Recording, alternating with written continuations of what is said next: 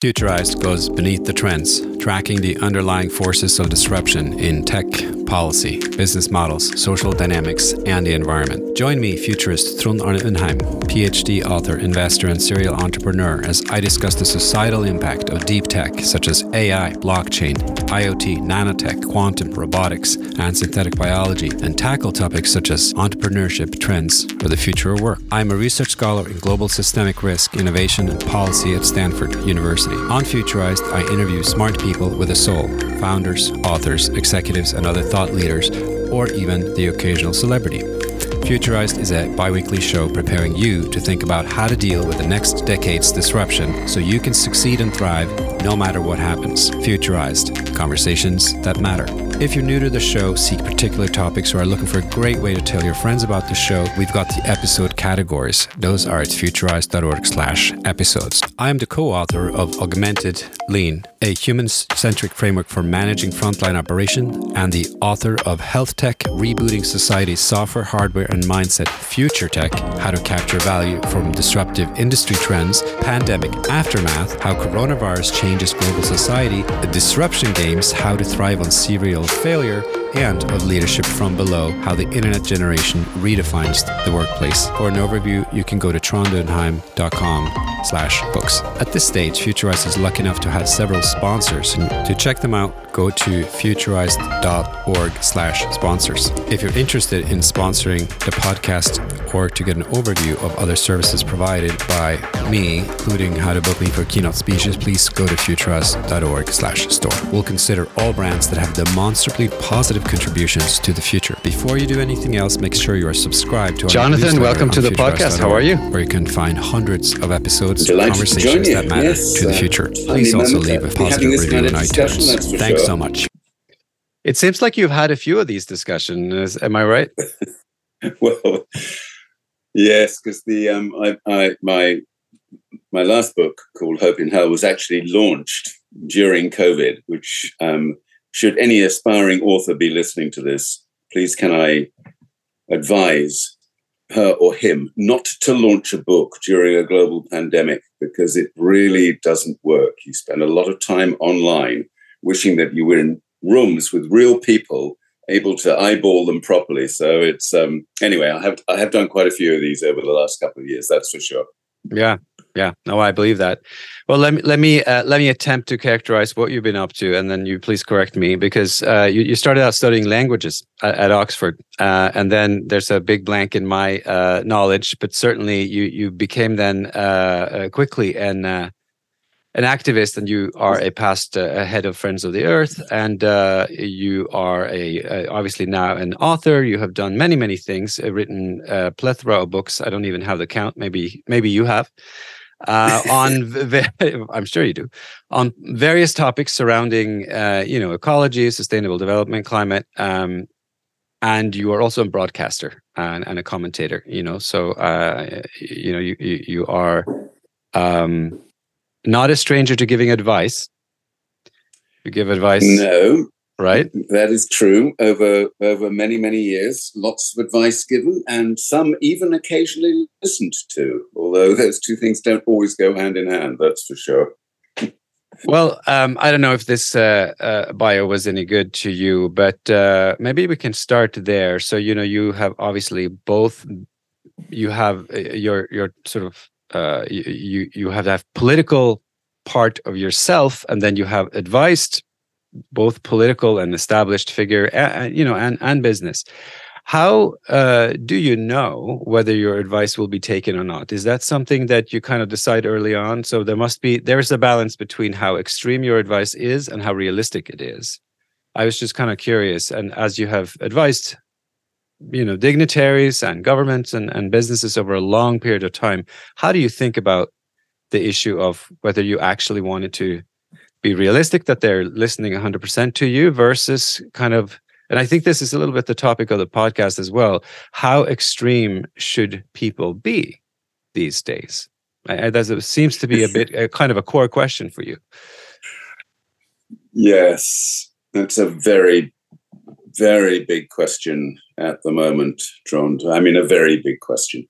I wouldn't use the word extreme. I would use the word realistic as in unfolding the extremely painful truth about what is happening in the world today and not shying away from that, being prepared to put that on the table, uh, essentially as a representation of what the science tells us. And I hope it never gets to be extreme to tell people what the science tells us, because otherwise we're all in, in terrible trouble. But I think what you're pointing to there is that sometimes people can't cope with that. Sometimes they find that truth really unacceptable and difficult and psychologically disempowering. And there's a whole thing going on in the world of sustainability, which is how much truth do we actually share with people if our principal goal is to get those people to change what they're doing. And if they're going to change what they're doing, then they need to feel empowered. They need to feel that they've got some agency, that they're if you like, amongst those in a lucky position where they can influence others to change. So, all of us involved in this work of sustainability advocacy, we're always thinking through some of those psychological implications. And it is, yeah, it is quite tricky. You're right. It is quite tricky. But it seems important too. I mean, you were you were not the one to write that book, but the, there was a book or there was an article initially on the death of environmentalism a, a, good while back, right? And the and the point the authors made in that book was essentially uh, essentially this. You know, the movement has disenfranchised a lot of people who prob- probably would have been supporters if they just hadn't felt so attacked. You know, talk about limits, talk about moralistic. You know, don't do this, don't do that. Things are going horribly wrong. Um, arguably, the green even the green political parties, of which you know you you you've uh, done your fair share there as well, they for a long time remained fringe in terms of a big sort of cultural consciousness, or even you know Bruno Latour. Uh, for example, has uh, uh, you know the French uh, social scientist who just passed away? He came out yeah. with a book on the idea of a ecological class and he claims uh, with his uh, co-author that this there is the potential for very very broad agreement on these issues if we only see it that way. And if uh, you know i guess it's kind of conceptualized as as a true class struggle then then there actually must be a almost majority um, movement around it. H- how do you see that? Is it forever going to be a small minority that cares about these things? Or is there scope for realizing uh, that this maybe is connected to a much larger sort of social movement? Yeah. I think there is already a much larger social movement. Mm-hmm. I think Bruno Latour was completely wrong, by the way, in his characterization of all of that. Um, and I simply disagree with the idea that there is a recognizable, distinct class or tribe of sustainability minded people who represent this some, somewhat elitist space.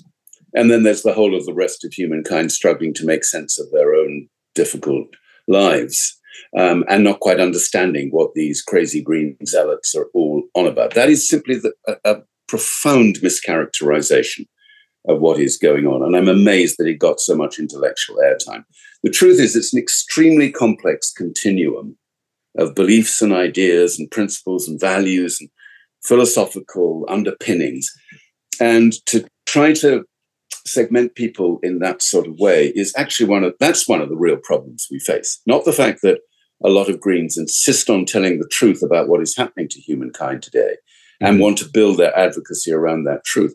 But the fact that we don't recognize this continuum. So for me, yes, very clear. At one end, there are some totally, totally dedicated, persuaded sustainability professionals, if you like, who don't much care what other people think about what they say. And then you run all the way through the gamut of different human um, beliefs and understandings about what's happening, both intellectually and emotionally. And then you'll end up with a group of people who don't give a toss about any of this stuff. They literally don't care. But in between, along that continuum, you can see enormous numbers of people who are struggling to reconcile what is going on in their own lives, with what they now increasingly recognize as being the truth about the state of the world and the state of society today. So I refuse to believe that efficacy as a social movement depends on lying. It seems to me that is, that is, that is so despairing, cynical, and wrong that really and truly nobody should give voice to such a sentiment. So, uh, but, but just explain a little bit. What's the lying that you have in mind here? Well, the lying is that we're somehow going to be able to sort out climate change. Oh, that that the, particular view. Got it. That particular lie, but that is a pretty big one. Right.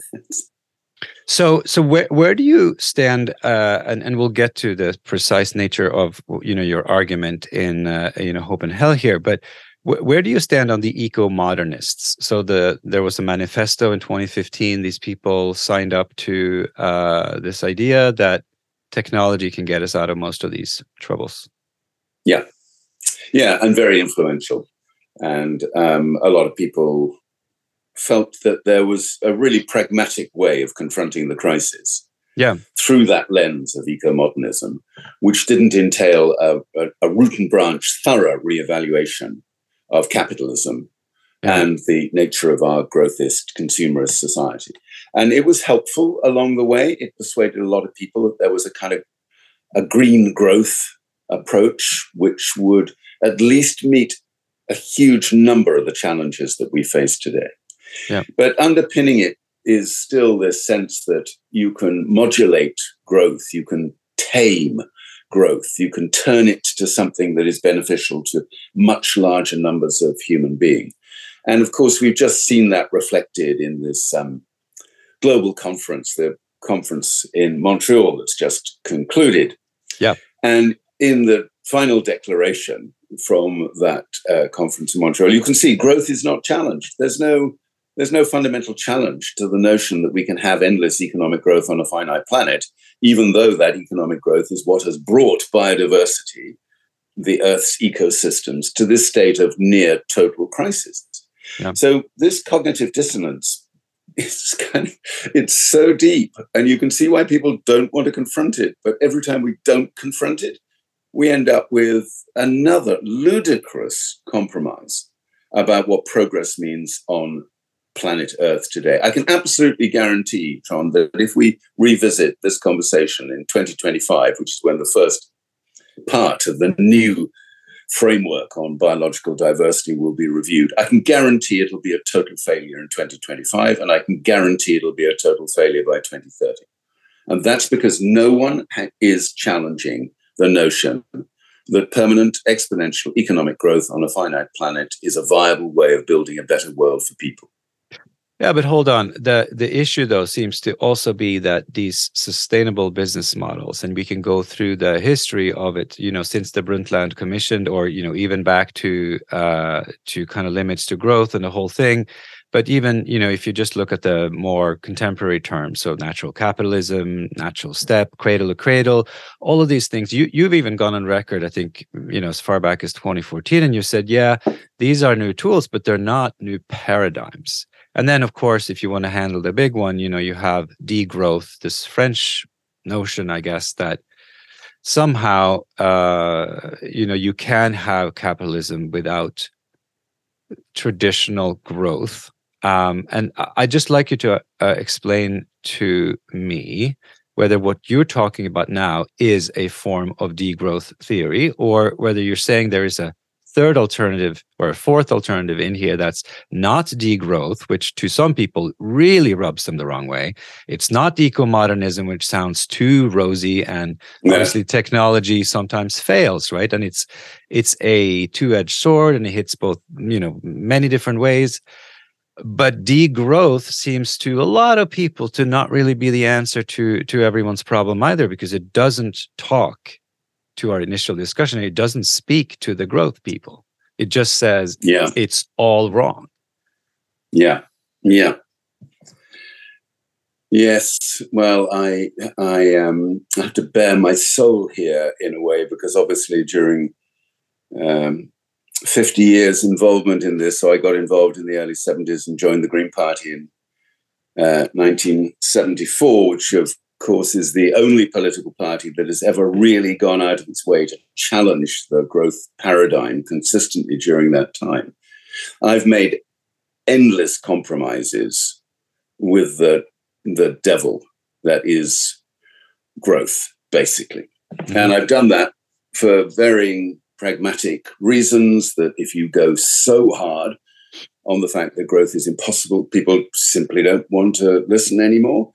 And I had, I can tell from the, you know, in my in terms of my own writing, 1984, my first book, Seeing Green, where I was a very harsh critic of conventional economic growth, I've kind of modulated that attack on growth to try and bring people into a more radical and urgent sense of the need for change.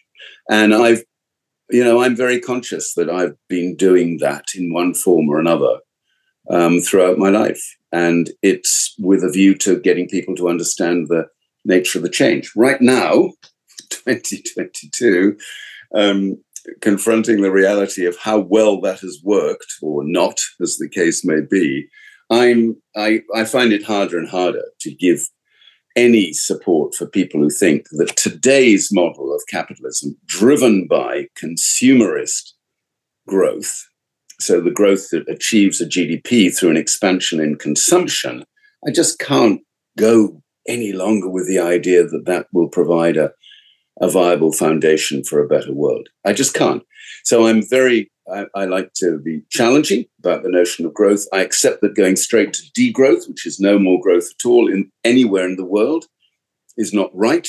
I think there are many parts of the world where the economic situation requires a different kind of economic growth than we've had up until now.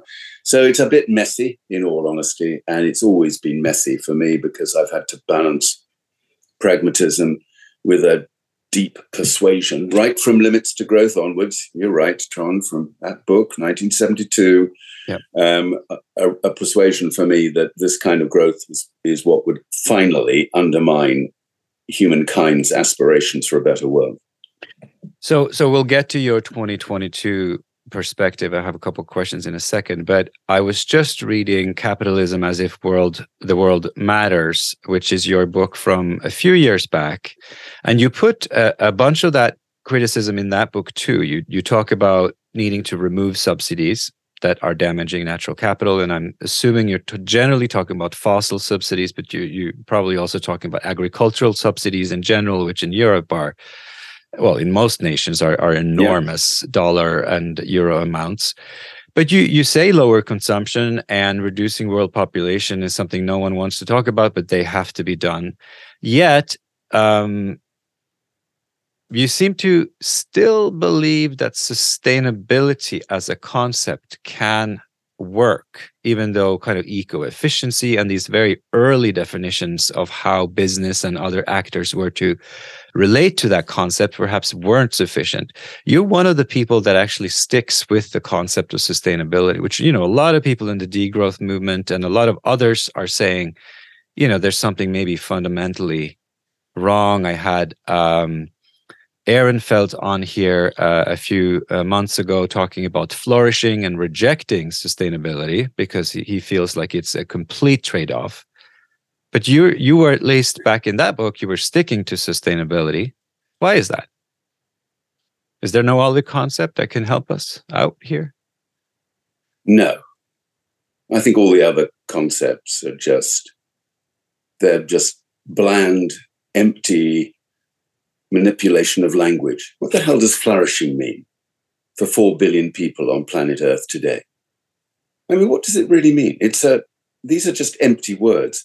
Yeah, there's a it's a metaphor, me, right? It's a metaphor. So But you, we can't be dealing with metaphors. We have got to have hmm. real hard-edged economic and scientific constructs on which we build models of progress. That's the truth of it. And the reason why I stick with sustainability, and thank you, by the way, for mentioning that's what I stick with rather than automatically going along with sustainable development, which has always troubled me as a as an idea if it's still if that development is still based on permanent economic growth. But sustainability for me which is the critical scientific underpinning of how our species can cohabit with every other life form on this planet, that is, it's not subject to sort of variations that depend on how you interpret different concepts. It's not subject to to um, I don't know. I, am I'm so I'm, the world is full of these words. Resilience, what as a, as an alternative to sustainability, prospering as an alternative. Um, all these things they they're all a critical part of living sustainably on this planet. But living sustainably is a scientific construct, and if people can't cope with the science, trust me, they ain't going to have much to offer people in the future. But technology alone can't get us out of a hole. This is one of your last statements there in your previous book. You have to re-engineer our mindsets at the same time. So you do uh, you do leave some space for mindsets. How do we change mindsets?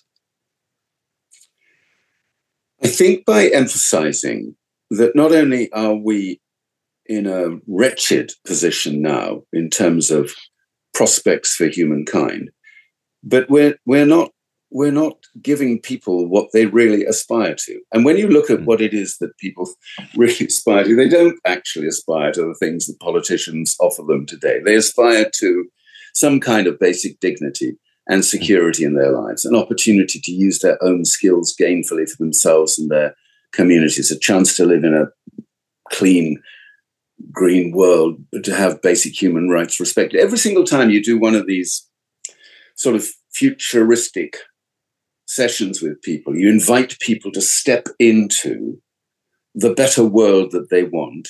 You'll, you'll know this as well as anyone. They pretty much always come up with the same outlines of what that better world would look like. And funnily enough, it does not depend on having more and more money every year to consume on more and more consumerist rubbish. It does not depend on that.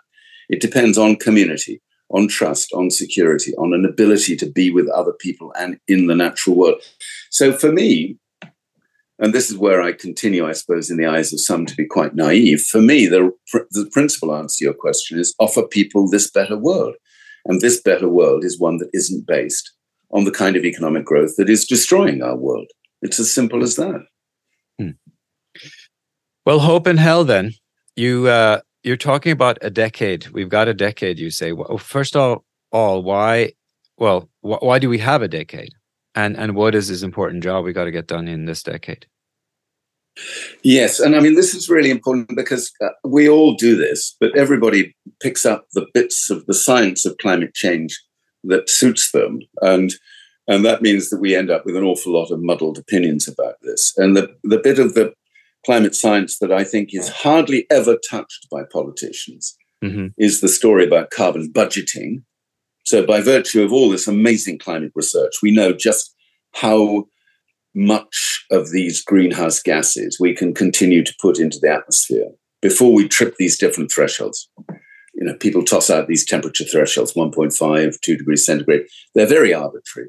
But we have a very clear sense now from all the science from the IPCC of what is the total quantum of greenhouse gases we can put into the atmosphere and still have a reasonable chance of protecting that safe operating space for humankind.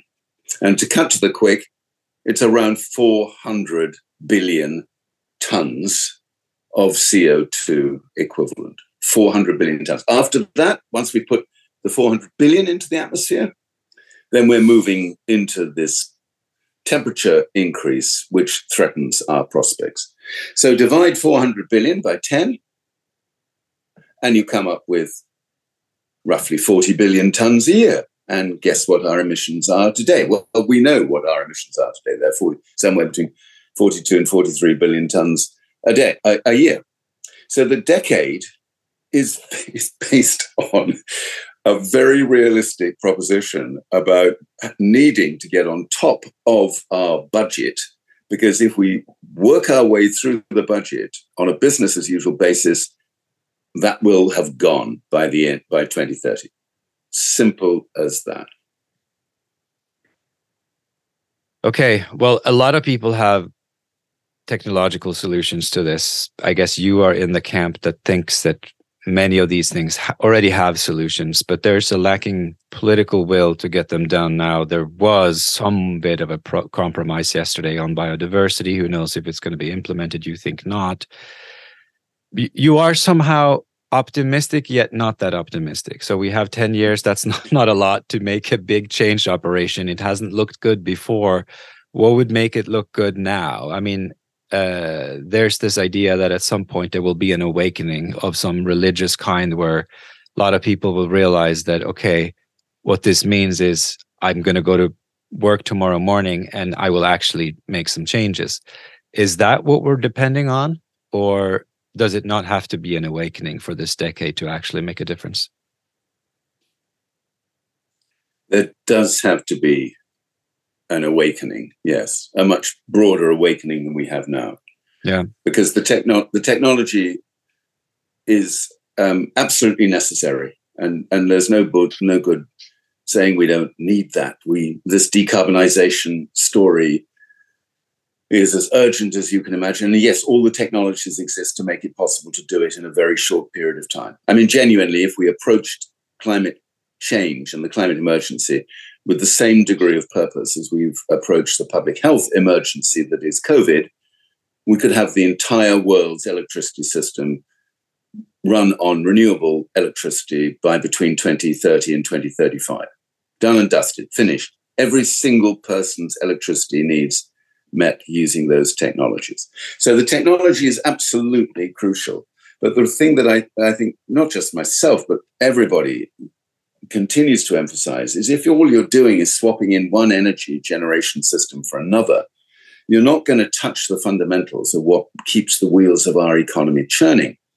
And that means we have to look deeper, and that means we have to have a deeper awakening, as you put it. And I can't see that we'll get a fast enough process of change without that deeper awakening, which is why, by the way, Trond, I don't talk about optimism. I am absolutely not an optimist.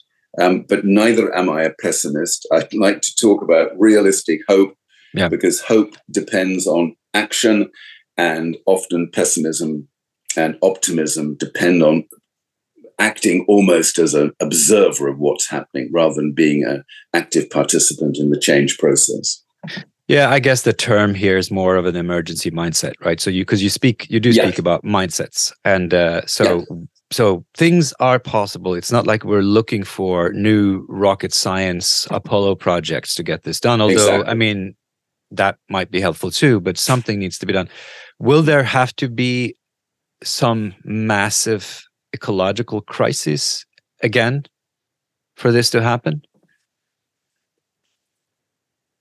Yeah, this is the sort of um, ultimate theory of change that humankind is so short sighted, so fixed on the near term, so persuaded that our current economic model will somehow eventually give them the things they're looking for in life, that it's only traumatic mm-hmm. pain across whole societies that will actually bring about a process of change that touches the sides of the emergency that we're in at the moment.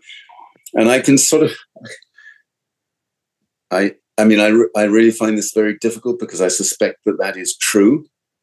Yep. That we are going to need some semi collapse scenarios coming true in our world.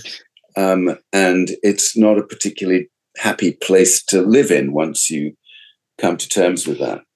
I'll just give you my 30 second yep. mega collapse scenario to sure. demonstrate what I mean. Okay, so this is an example not just a climate induced disaster, but a climate induced disaster that crashes the global economy, mm-hmm. from which there is recovery, but it's recovery on very different terms. So, something like the largest storm, hurricane ever coming in off the Atlantic, completely submerging the whole of Miami and all that part of Florida, total collapse of the insurance industry as a consequence in America, total collapse of the global insurance industry across the world as a consequence of that, total collapse of the economic system as a consequence of the insurance system collapsing. Now, that's pretty grim, and the lives of hundreds of millions of people will be rendered utterly miserable as a consequence of that.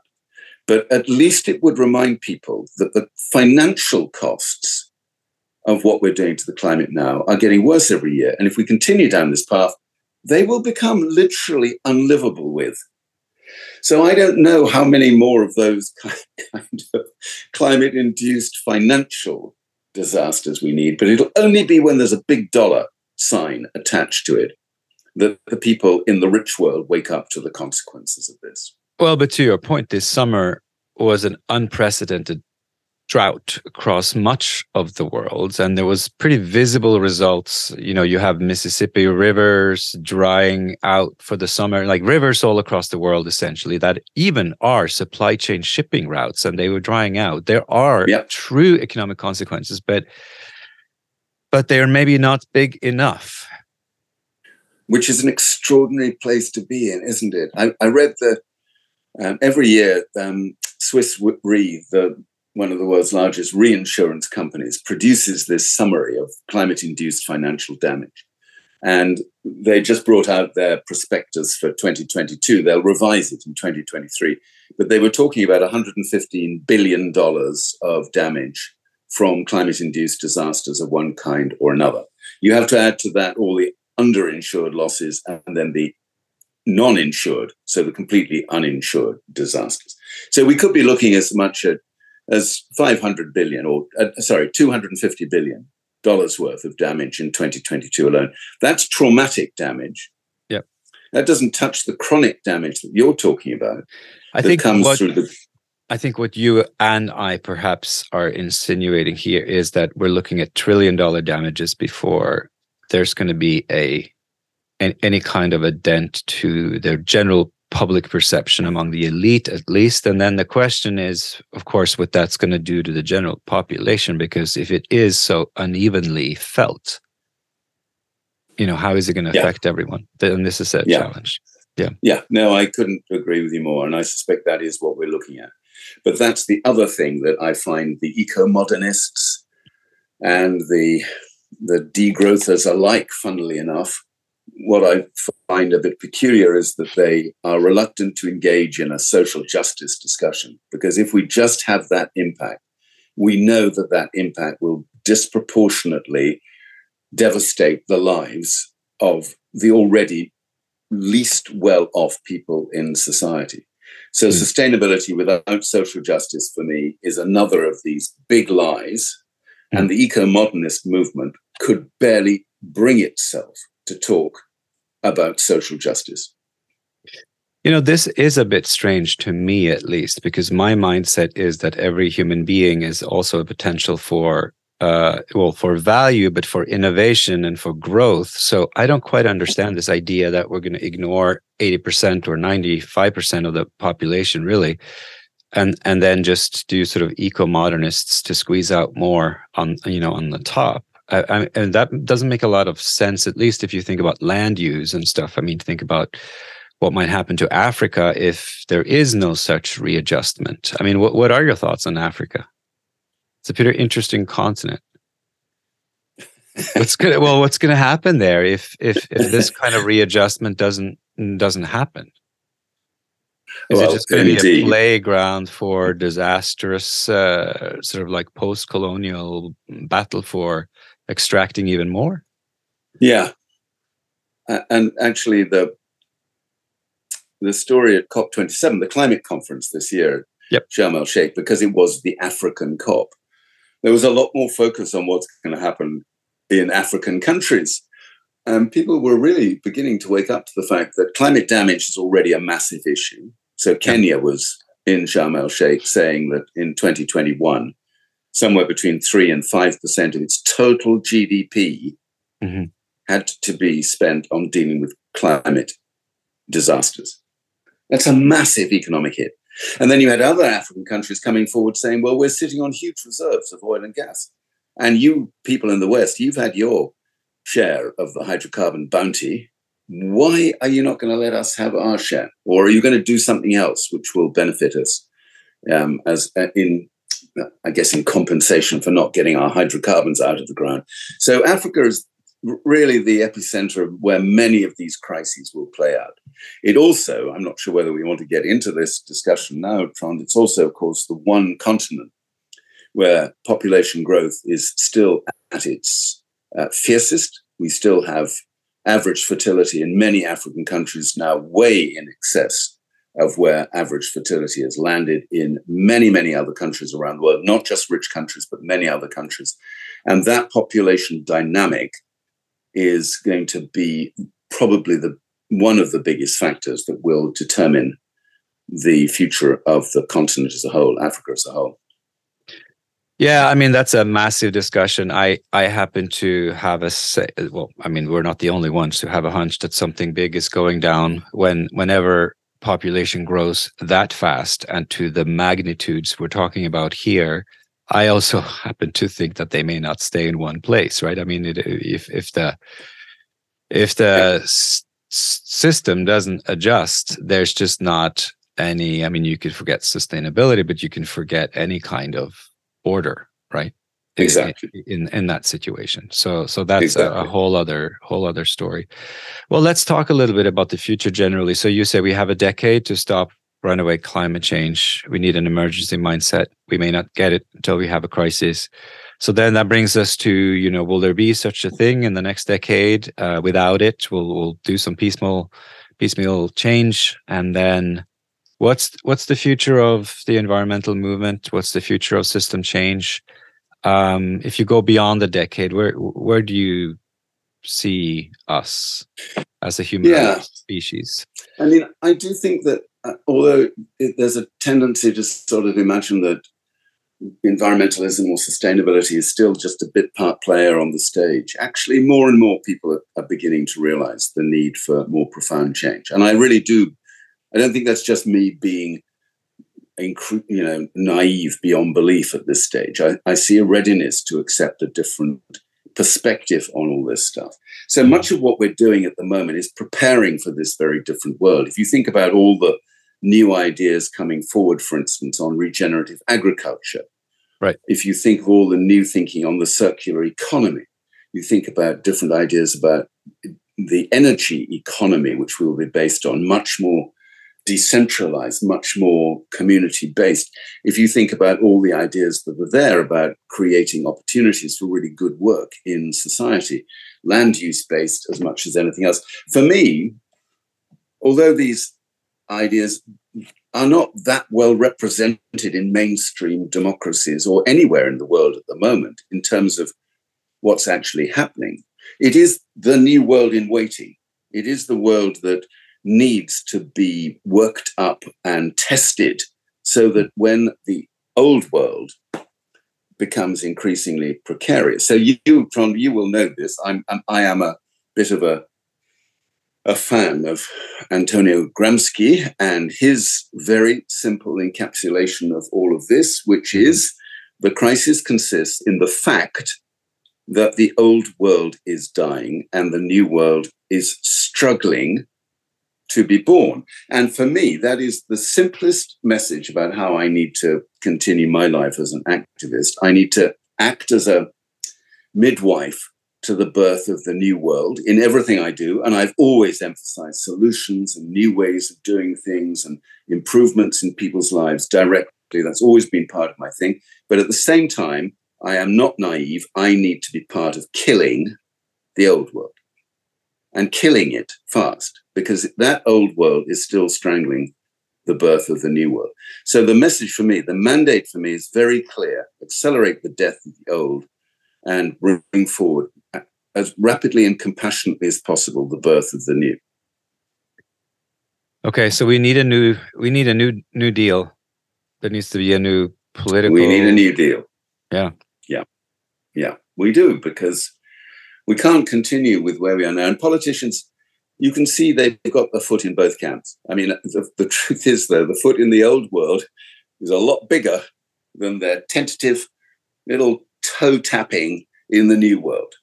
So we that's where we are at the moment. We're split between these two things, and it leads to an awful lot of dysfunctional pain in the meantime. Last question. So you've you've been doing this for a while do you see um, do you see individual figures rising who are going to make a change here do you see any systems any national systems any organizational functions that you were you seeing this new world manifest itself you were talking about the regenerative trends in mm. agriculture. So regeneration is another concept that people have yeah. high aspirations for, but it, it, it's also very often misunderstood and it's used, you know, by the longevity yeah. people. Like it, it can be used in so many different ways. What, yeah. Where where should one look for inspiration or for you know, and I don't know, some signs of this new world? Yeah, I look in two places. Um, the first is young people, not with any romantic sense of what young people can do. Life for many young people today in both the rich world and the poor world is not brilliant. COVID yeah. knocked the stuffing out of young people's climate activism. Think back to 2019, it was an amazing time where the voice of young people was heard loud and clear for the first time in global deliberations about these things. I know that that voice will come back. I know young people will play a massively important part in this. And the second place I go to for hope is I can't help but point out, as two men talking about this stuff, John, yeah. that most of the leadership comes from women today. And for me, the whole world of sustainability is one which is increasingly informed, driven, and inspired by the voice of women. And most of the politicians that I would point to in the world as making a contribution that outstanding leadership, for instance, of Mia Mottley at COP27, who just articulated things in a completely different way. The, the brilliance of our, our one and only Green MP in the UK, Caroline Lucas. I just look at this quality of leadership in women today, and I I know that that is going to be transformative. So for me, I can kind of work with those incredibly strong trends in society because I think they they will in the not too distant future be transformative. Hmm. Well, it's good that you're seeing it. Um, let's see what this decade brings. It's gonna it's gonna be a an interesting ride. I think hopefully we'll we'll we'll have another decade too, but it, the conditions could, like you point out, deteriorate so much that the at least the urgency would would then bring us into a whole other ball game where um, it's not so much existing technologies anymore it is more true emergency measures right so um, exactly exactly. Very interesting times. Thank you so much for sharing uh, uh, some moments with me here and uh, i hope i can have you back. I hope we have something to talk about in 10 years or, or in five years. We will. Don't worry we will. Yeah. Okay. All good to hear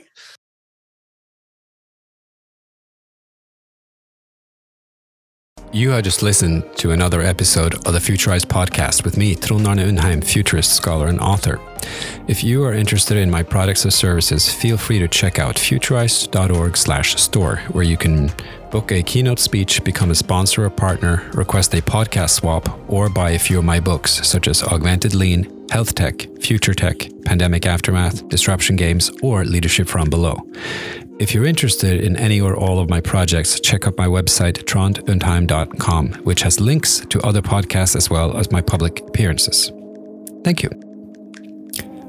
Please share this show with those you care about. To find us on social media is easy. We are Futurized on LinkedIn and YouTube, and Futurized2 on Instagram and Twitter. See you next time. Futurized, conversations that matter.